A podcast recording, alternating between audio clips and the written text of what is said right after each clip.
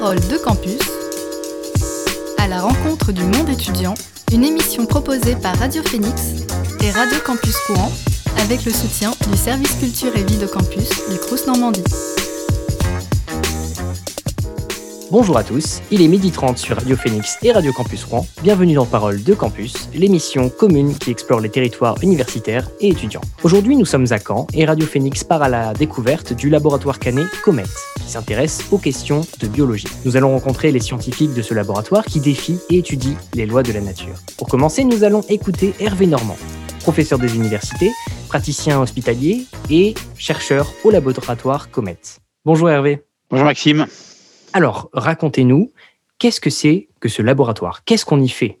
Eh bien, Comet, c'est un laboratoire euh, INSERM associé à l'Université de Caen, dans lequel exercent euh, des chercheurs, euh, enfin des enseignants-chercheurs, des chercheurs, qui sont issus de deux UFR essentiellement, UFR de santé, qui, a regroupé les UFR de médecine et de pharmacie, UFR STAPS, d'activité physique, et puis il y a quelques chercheurs qui appartiennent à d'autres UFR, comme l'UFR de psychologie, et puis nous avons aussi des chercheurs associés, c'est-à-dire des praticiens hospitaliers, par exemple, qui viennent travailler dans l'équipe de recherche. Pouvez-vous nous parler de, l'histoire de Comet? Les en général, succèdent euh, à des équipes d'accueil. C'est un processus de maturation qui a commencé il y a de très, très nombreuses années, sous l'impulsion du professeur Denise, puisque c'est lui qui a euh, suivi depuis le début la création de cette euh, unité. Donc, on a commencé par une équipe d'accueil il y a une vingtaine d'années, puis par une équipe, une, jeune équipe INSERM, et on doit arriver à notre troisième ou quatrième contrat d'équipe INSERM complète. Alors, vous êtes un, laboratoire public, Comet est un laboratoire public. Comment s'organisent les projets, puisque vous accueillez de nombreux projets Comment les chercheurs sont aidés pour effectuer leurs expériences et leurs recherches? Les chercheurs cherchent d'abord de l'argent puisque l'essentiel du financement des recherches d'une équipe, que ce soit INSERM ou CNRS d'ailleurs, vient de contrats de recherche. euh, qui sont euh, obtenus en réponse à des appels euh, à proposition de différentes agences. Donc, les contrats les plus utilisés actuellement dans l'équipe sont les contrats ANR, donc qui dépendent de l'Agence nationale de la recherche. Et beaucoup de contrats aussi viennent de la région, puisque la région a une forte implication dans la recherche scientifique et finance de nombreux projets. Euh, les membres de l'équipe, tous les membres de l'équipe ont aussi, bien sûr, des revenus propres hein, liés à leurs activités. Donc, euh, un salaire de professeur d'université ou de chercheur ou de praticien hospitalier affilié à l'équipe. Les, salaires propres des membres de l'équipe ne sont pas liés à leur projet. Ils ont une fonction qui est, mmh. sont des fonctionnaires d'État pour les, pour les PUPH et les PH, les, professeurs d'université, et les professeurs d'université praticiens hospitaliers. Alors, à côté de ces budgets, euh, essentiels pour la recherche, l'INSERM et l'université donc, attribuent des budgets de fonctionnement qui permettent de, ben, payer la papeterie, par exemple, ou de toutes les petites dépenses annexes aux équipes de recherche qui ne sont pas intégrées à des contrats. Mais la proportion euh, de ces budgets récurrents est très faible par rapport aux contrats de recherche. Alors pourquoi les expériences que vous faites dans ce laboratoire Canet sont importantes? Est-ce qu'il y a des enjeux pour le futur? Est-ce que vous pouvez nous donner des exemples? Ah oui, il y a toujours des enjeux pour le futur. Enfin, tous les projets de recherche répondent à des, préoccupations euh, je ne vais pas dire de société, mais en réalité, euh, en quelque sorte, puisque l'essentiel de l'argent euh, vient des agences de la recherche, et les agences de la recherche financent des, des, protocoles de recherche qui sont assez souvent orientés vers les enjeux de la société. C'est-à-dire que l'ANR, par exemple, euh, va prendre privilégier euh, ce qui préoccupe euh, la vie de demain. Par exemple, il y a des financements qui sont assez importants sur le vieillissement, puisque c'est une préoccupation euh, qui va toucher la société. Vous déposez un projet et il va être bien sûr évalué. Il est évalué par vos pairs donc euh, qui vont lui le noter et en fonction des notes que vous avez, vous avez ou non le financement dont vous avez besoin. Et ces pairs sont aussi attentifs aussi à l'état de la science. C'est-à-dire qu'une mmh. équipe de recherche n'est jamais isolée et ne peut pas, elle peut décider ce qu'elle propose, mais forcément, elle ne peut pas décider exactement de ce qui, euh, de ce qui va se passer. On a nous, ça c'est l'idée générale. Alors, Comet est organisé en quatre euh, projets qui ont chaque qu'une des, préoccupations euh, en lien avec la société. Si je prends par exemple le projet 1, qui est un projet qui s'intéresse à la remédiation par l'activité physique et au rythme biologique, eh bien, les chercheurs qui sont dans cette partie de Comet s'intéressent beaucoup aux effets de, euh, la réadaptation à l'exercice dans les différentes pathologies ou en relation avec l'âge.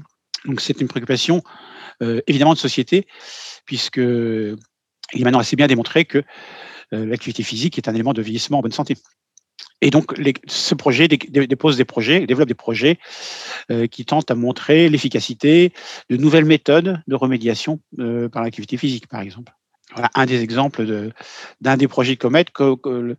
Les, autres projets, chacun des projets a ses propres euh, préoccupations.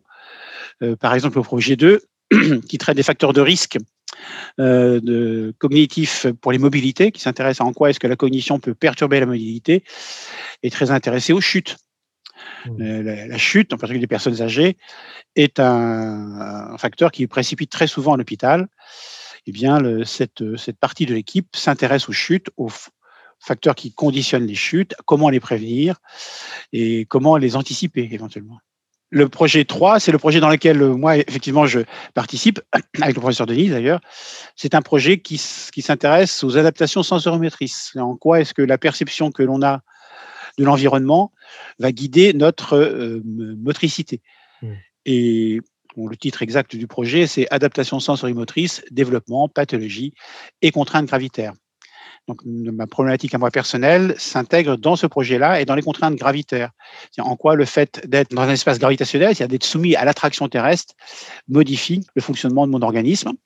Alors, ça peut paraître euh, euh, assez euh, scientifique comme question, mais en réalité, ça a des intérêts. Par exemple, qu'est-ce qui se passe quand je passe brutalement de la position allongée à la position debout? On sait que très souvent les gens font des malaises.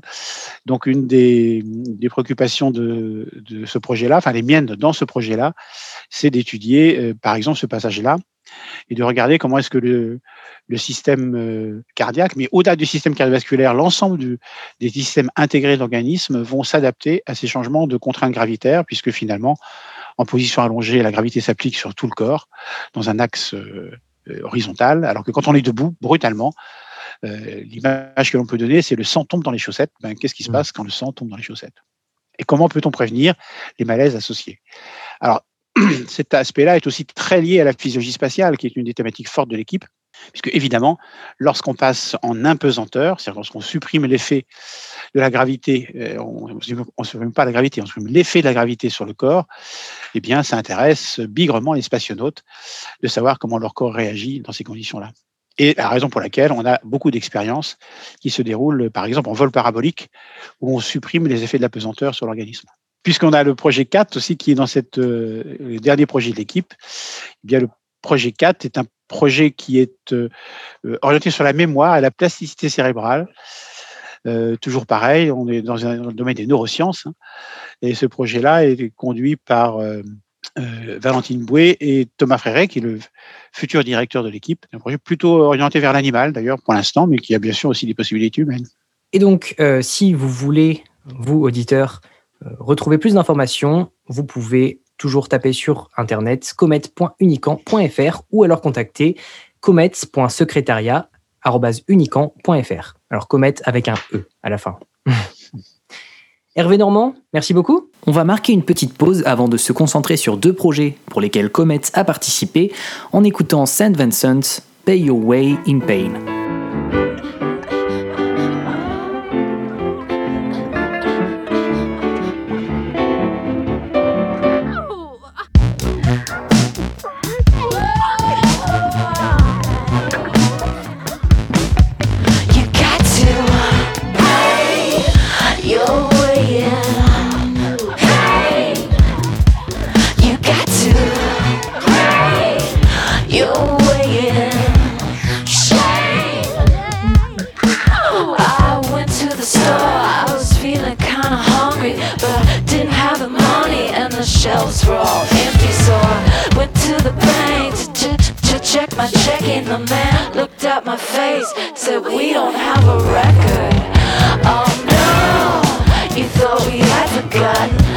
Show only getting started. The road feeling like a puddle. Sit down, stand up, head down, hands up,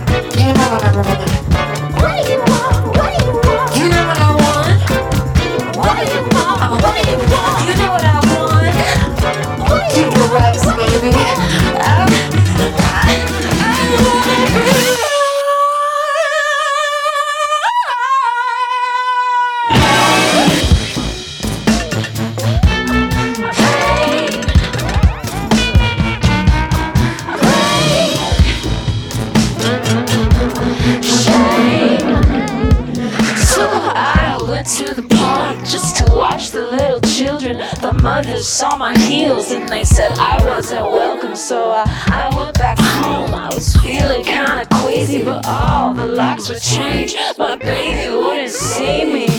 Oh no, you put your finger on it.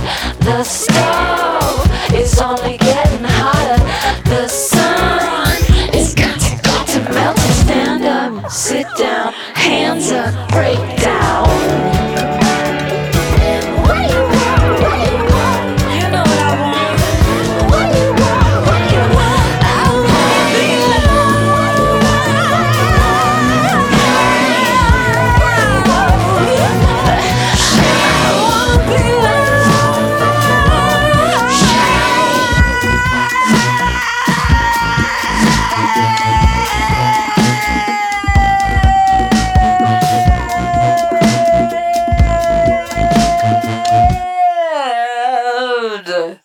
C'était Saint Vincent Pay Your Way in Pain. Vous êtes toujours sur Radio Campus Rouen et Radio Phoenix où l'on parle du laboratoire Comet.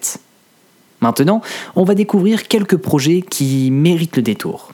Parmi les nombreux projets que le laboratoire suit ou pour lesquels il participe, une toute nouvelle expérience a beaucoup fait parler d'elle. Elle propose d'envoyer 14 volontaires dans une grotte sans lumière extérieure pendant 40 jours. Ce projet de confinement, cette fois-ci sans lumière mais volontaire, s'appelle Deep Time. J'ai rencontré Benoît Mauvieux, le scientifique de Comet qui contribue à cette expérience. Alors bonjour Benoît, première question. Pouvez-vous nous expliquer ce qu'est Deep Time et qui est à l'origine et depuis quand euh, ce projet est-il pensé? Alors, Deep Time, euh, c'est un, un protocole qui a été mis en place par un explorateur qui s'appelle Christian Clot, qui est le président et le directeur de l'Institut Human, euh, Human Adaptation.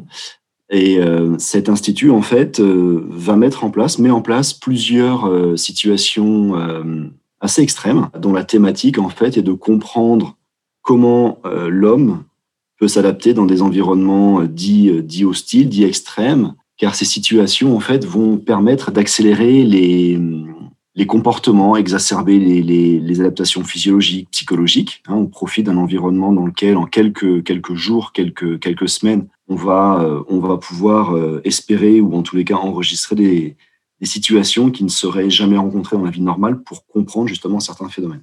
Alors dans ces, dans ces protocoles, il y en a actuellement deux qui sont euh, en cours. Le premier, c'est effectivement Deep Time, où actuellement 15 personnes sont dans une grotte. L'idée, c'était de, de se mettre dans cet environnement-là pour se couper de tous les, on appelle ça les synchronisateurs sociaux et écologiques. hein. on n'a plus plus de lumière naturelle. Il y a de la lumière, mais ce n'est pas de la lumière naturelle. Et puis à la fin de l'année 2021, va, euh, vont s'enchaîner quatre, euh, quatre missions où euh, 22 personnes vont partir quatre fois 30 jours dans les quatre environnements les plus extrêmes de la planète. Pareil pour comprendre comment euh, l'homme est capable de s'adapter euh, dans des situations de crise écologique, des crises climatiques, pour justement exacerber ses comportements physiologiques. Parlez-nous plus précisément de Deep Time.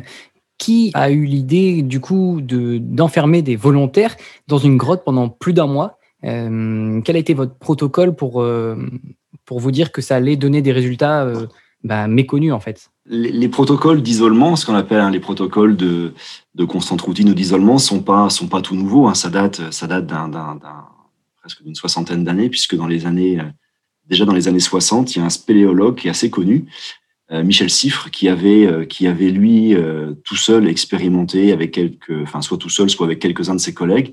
hein. il y a eu toute une campagne de, comme ça de, de- d'expériences d'isolement temporel assez médiatisée à l'époque et qui ont vraiment permis de comprendre comment fonctionnaient les horloges biologiques.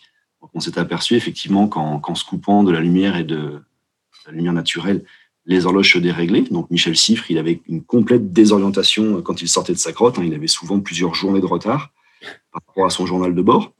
Euh, la situation effectivement du, Covid a, euh, a, poussé, on va dire, a fait prendre plusieurs décisions accès accélérées. Euh, Christian Clot, qui est l'organisateur de Deep Time, a mené une enquête épidémiologique sur les, comment la, dans la manière dont les gens vivaient ce confinement. Et puis on s'est aperçu effectivement que le fait d'être à la maison, on perdait quand même pas mal de repères temporels, pas mal aussi la capacité à se projeter dans des événements à venir. Et euh, quand on a fait un petit peu le tour de la littérature, eh bien, on s'est aperçu que ces protocoles d'isolement dans des grottes n'avaient jamais été faits en groupe, hein, étaient souvent faits tout seul. Mais justement, on voulait aussi voir comment, euh, qu'est-ce qui se passait dans le cerveau des gens quand on était comme ça, socialement parlant, dans un groupe, mais pour autant coupé, euh, coupé du monde extérieur, coupé donc des contraintes professionnelles, coupé de la lumière de l'obscurité, et comment en fait on était capable d'interagir entre les personnes pour s'organiser et comment on allait pouvoir vivre en dehors de tous ces repères-là. Ça, c'est quelque chose qu'on n'a pas du tout. Personne n'a jamais fait ce genre de protocole et c'est vraiment une première, une première mondiale. Alors, ce qui est une première aussi dans ce protocole-là, c'est que euh, par rapport au protocole qui avait été déjà fait dans les années, euh, les années précédentes, l'approche, elle est plurielle. En fait, elle est pluridisciplinaire. Il y a plusieurs équipes qui vont travailler euh, autour du projet Deep Time. Donc, Comet de l'Université de Caen en fait partie. Donc, euh, dans, dans, dans cette unité Comet, moi, je m'occupe uniquement de la mise en évidence des rythmes biologiques. Donc, je vais étudier la composition, la structure du sommeil, voir comment, euh, comment les gens dorment d'un point de vue architectural, savoir s'ils sont dans un sommeil lent profond, dans un sommeil paradoxal, puisque ce sont des paramètres qui vont beaucoup changer, voir la durée du sommeil, puis surtout mettre en évidence euh, le, quelques rythmes biologiques, parce qu'on ne peut pas tous les mesurer, hein, c'est assez compliqué quand même d'un point de vue euh, technique. Euh, donc moi, je m'occupe de ça, mais il y a aussi d'autres équipes qui vont travailler sur le système vestibulaire, sur la cohésion sociale, sur l'évolution de la plasticité cérébrale, c'est-à-dire que les sujets, avant de rentrer dans la grotte, ont passé des IRM de leur cerveau, on va quantifier les structures. Et puis, euh, à la sortie de la grotte, on va, on pareil, hein, il y a un deuxième, un deuxième euh, IRM qui va être passé pour voir comment le cerveau a évolué au niveau de sa plasticité. Est-ce que les aires des émotions se sont développées? Est-ce que les aires de la sociabilité se sont développées, etc., etc. Donc là, on va pouvoir en fait expliquer de manière, euh, de manière plus globale certaines, certaines réponses. En fait, on a par exemple une équipe d'éthologues qui filme en permanence la, salle de vie. Hein. Il y a, trois espaces dans la grotte. Il y a l'espace sommeil, euh, où les gens sont dans des petites tentes individuelles, peuvent dormir dans un silence absolu.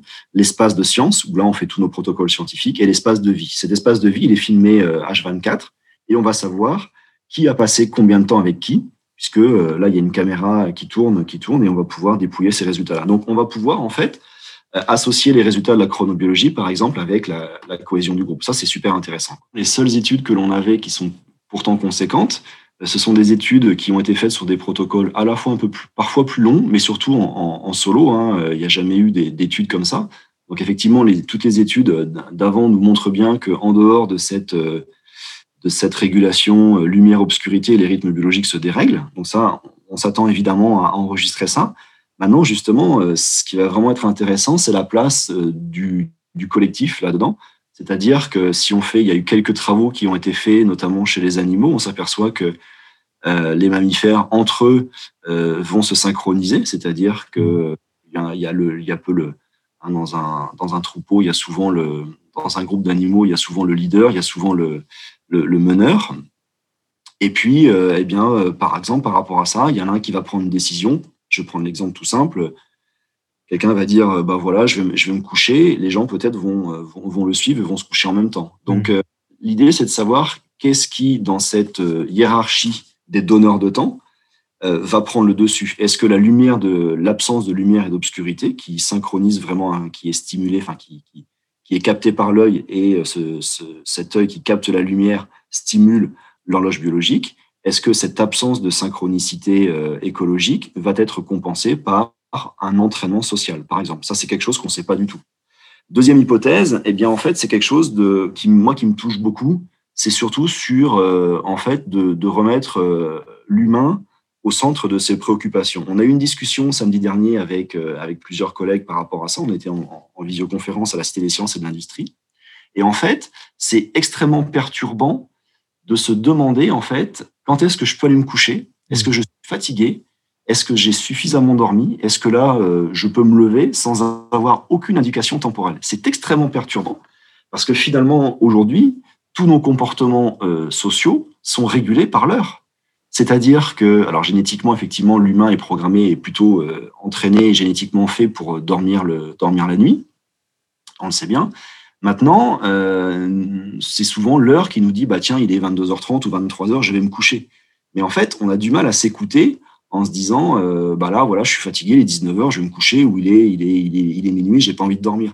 Donc en fait, on, entraîne souvent nos, heures de coucher, nos heures de lever par rapport à nos contraintes professionnelles ou même nos contraintes sociales, et idem pour les repas. Euh, là, les sujets, en fait, étaient assez perturbés au bout de... Nous, on est resté, je vous dis, juste, juste 36 ans à la grotte. On était assez perturbés de se dire, tiens, euh, est-ce que j'ai faim Est-ce que j'ai pas faim euh, Qu'est-ce que je dois manger en termes de repas? Nous, aujourd'hui, voilà, on, on est très stéréotypé, très entraîné dans cette routine sociale où le matin on se lève, on a le petit déjeuner standardisé, à midi, midi 30, on va manger, euh, voilà, et le soir pareil. Donc en fait, euh, tous les problèmes aujourd'hui qui peuvent être, je, parlais très, très, peut-être ce qui me vient à l'esprit simplement, mais par exemple les problèmes d'obésité, euh, en fait, les gens peut-être évidemment se dépensent pas assez, ça on le sait, mais mangent évidemment trop, parce que ben, en fait ils sont plus sur un entraînement de de saveur, de, de convivialité du repas, de parce que c'est bien présenté, etc. Mais la, première question, c'est est-ce que ce que je mange, j'en ai réellement, euh, euh, non pas envie, mais besoin, mhm. et est-ce suffisamment mangé? Donc, être capable de s'écouter, euh, je peux vous garantir que finalement, c'est des choses qu'on ne sait plus faire, et c'est très perturbant. Donc voilà, l'idée, ça va être aussi de voir, en dehors de toute contrainte professionnelle, comment les gens vont revenir à leurs véritables besoins alimentaires et leurs véritables besoins de sommeil. Et ça, c'est une question toute simple mais aujourd'hui, on n'est plus capable d'en prendre, prendre conscience et d'en prendre connaissance. Et que doit faire un auditeur s'il veut rejoindre Comet euh, pour travailler avec vous ou ben, d'autres chercheurs qui peuvent travailler éventuellement sur euh, l'adaptation au milieu extrême, mais surtout vous bah Déjà, prendre, voilà, prendre contact sur le site Comet euh, via l'université. Euh, et puis ensuite, ben, en fonction des axes de recherche et de la sensibilité ou des, projets, bien contacter directement les chercheurs, puisque nous sommes en ligne, hein, c'est pas, pas très compliqué de nous joindre. Si donc des auditeurs veulent vous rejoindre, c'est directement à vous ou c'est au secrétariat de, de Comet? Les deux sont possibles. Hein. Le secrétariat dirigera justement en fonction des envies des chercheurs, mais bien sûr, tout, tout étudiant qui a besoin de faire un stage est évidemment euh, dans la capacité de nos mesures d'encadrement donc, chers auditeurs, vous pouvez écrire à benoît.mauvieux.unican.fr. Benoît Mauvieux, merci. Parole de campus. On va prendre un peu de hauteur en nous intéressant maintenant au projet Trans 3D, qui envoie des chercheurs et des cobayes dans les airs pour tester la gravité. Imaginez un espace clos qui ressemble à un wagon de métro, mais qui est en fait l'intérieur d'un avion sans fenêtre. À l'intérieur, une dizaine de scientifiques habillés de combinaisons d'aviateurs autour d'un volontaire bardé de capteurs. À côté de lui, de drôles d'instruments contrôlent ses pulsations cardiaques et de nombreuses autres données. Tout d'un coup, tout le monde s'envole de quelques centimètres. L'avion vient de fondre à pic vers le sol pour créer une atmosphère sans gravité. Ce qui ressemble à une attraction de fête foraine est en fait une expérience scientifique. Et on retrouve Hervé Normand et Amir Odzik, deux chercheurs du laboratoire Comet, pour nous présenter ce projet renversant. Alors Hervé et Amir, est-ce que vous pouvez nous expliquer tout d'abord ce qu'est Trans 3D. Trans 3D, c'est un projet qui, étudie les relations entre les pressions intrathoraciques et, le, volume cardiaque. Alors, quelle est la question fondamentale de Trans 3D En fait, Trans 3D a deux questions. Une qui m'intéresse spécifiquement et une autre qui intéresse Amir. Et comme toujours, lorsque deux questions se posent en même temps et qu'on peut les résoudre par la même euh, expérience, eh bien, on en profite, ça fait des communes moyens. La question qui m'intéresse spécifiquement est de savoir pourquoi est-ce que le cœur euh, augmente son volume lorsqu'on passe en impesanteur, alors que sa pression diminue. Ce qu'on sait de l'impesanteur, que ce soit dans l'espace d'ailleurs, ou que ce soit en vol parabolique, c'est que pendant la phase d'impesanteur, eh bien, le sang remonte vers les parties supérieures du corps. C'est assez logique, puisqu'en position debout, un sujet euh, règle ces vaisseaux pour éviter justement que le sang tombe dans les chaussettes. Et finalement, quand euh, on supprime la pesanteur, cette régulation devient complètement inopérante et le sang remonte. Donc le sang remonte dans le thorax, le volume du cœur augmente et bien entendu, on imagine que le volume du cœur augmente parce que la remontée du sang dans le cœur va augmenter sa pression. Or, c'est pas du tout ce qu'on observe. Ce qu'on observe, c'est que la pression, le sang, le, le, le cœur augmente bien de volume, mais sa pression diminue. Donc, pour quelle raison est-ce que c'est un peu comme si vous gonfliez un ballon le ballon augmente son volume, mais la pression à l'intérieur baisse? C'est tout à fait paradoxal comme observation. Hmm. Alors, il y a deux hypothèses. L'une qui est liée au fait que la forme du cœur change et que selon la gravité, sa forme changeant, la relation pression-volume n'est pas la même. Première hypothèse. Et la deuxième hypothèse, c'est que le cœur est dans un autre ballon, qui est la cage thoracique, euh, qui a une pression à l'intérieur. Et en fait, le cœur pourrait augmenter son volume tout en baissant sa pression, parce que la pression qui est tout autour du cœur diminue plus encore. Donc vous êtes euh, avec Amir, mais euh, vous en êtes principalement le- l'instigateur. Quand est-ce que vous avez commencé à, à vous intéresser à ce projet et quand est-ce qu'il a vraiment démarré? Eh bien, en fait, alors, euh, mon activité en philologie spatiale était plutôt centrée jusqu'à maintenant sur le baroréflexe, sur le contrôle de la pression artérielle et sur le débit cérébral. Alors justement, Amir, vous allez maintenant nous, nous parler de votre sujet euh, dans Trans 3D. Bonjour Maxime, merci. Ce qu'expliquait le professeur Normand, c'est que ce, cette hypothèse physiologique, bien qu'elle paraît euh, très vraisemblable, il est difficile euh, de vraiment la démontrer, ou en tout cas actuellement il était difficile de la démontrer parce que pour pouvoir étudier la forme, le poids du cœur et sa fonction, sa relation avec la fonction, puisqu'on est dans cette thématique, est-ce que la fonction ou la forme du cœur ou les deux changent, il faut avoir des outils qui nous permettent d'appréhender de manière précise la forme du cœur. Alors ça, c'est pas du tout facile. Euh, sur euh, donc, lorsqu'on est dans un laboratoire d'exploration, euh, bah, c'est aisé parce qu'on a des outils multiples, l'échographie, l'IRM cardiaque, qui nous permettent d'avoir une analyse multimodale, euh, de, vraiment d'imager le cœur. Mais lorsqu'on est dans des environnements contraints et confinés comme les vols spatiaux ou les vols G0, là, ça devient plus difficile. Les vols G0, c'est euh, vraiment un environnement unique où on peut faire varier ces contraintes gravitationnelles de manière très brutale. C'est-à-dire qu'au cours d'un vol, comme ça décrit plusieurs paraboles, au cours d'une parabole, en quelques secondes, on passe euh, d'une accélération qui est plutôt une hypergravité où notre poids augmente, d'une microgravité où on est en impesanteur et donc on efface complètement le poids du corps. Puis après, on revient à la normale. Donc en quelques secondes, on fait varier tout le système cardio-circulatoire qui doit s'adapter à différentes pressions dans, le, dans, les, vaisseaux, hein, dans la circulation du sang, donc avec des variations euh, très brutales. Et donc, c'est vraiment un modèle unique pour avoir des effets très comme ça, très aigus, euh, très brutaux euh, sur les pressions, les volumes, les, variations de flux dans le cœur. Amir Odic et Hervé Normand, merci. Je vous souhaite une très bonne continuation. Eh bien écoutez, c'est déjà la fin de notre émission. Chers auditeurs, c'était Parole de Campus. Merci à vous d'avoir écouté cette émission. On se retrouve très bientôt sur nos ondes. Très bonne journée. Parole de campus. À la rencontre du monde étudiant, une émission proposée par Radio Phoenix et Radio Campus Courant avec le soutien du service culture et vie de campus du Crous Normandie.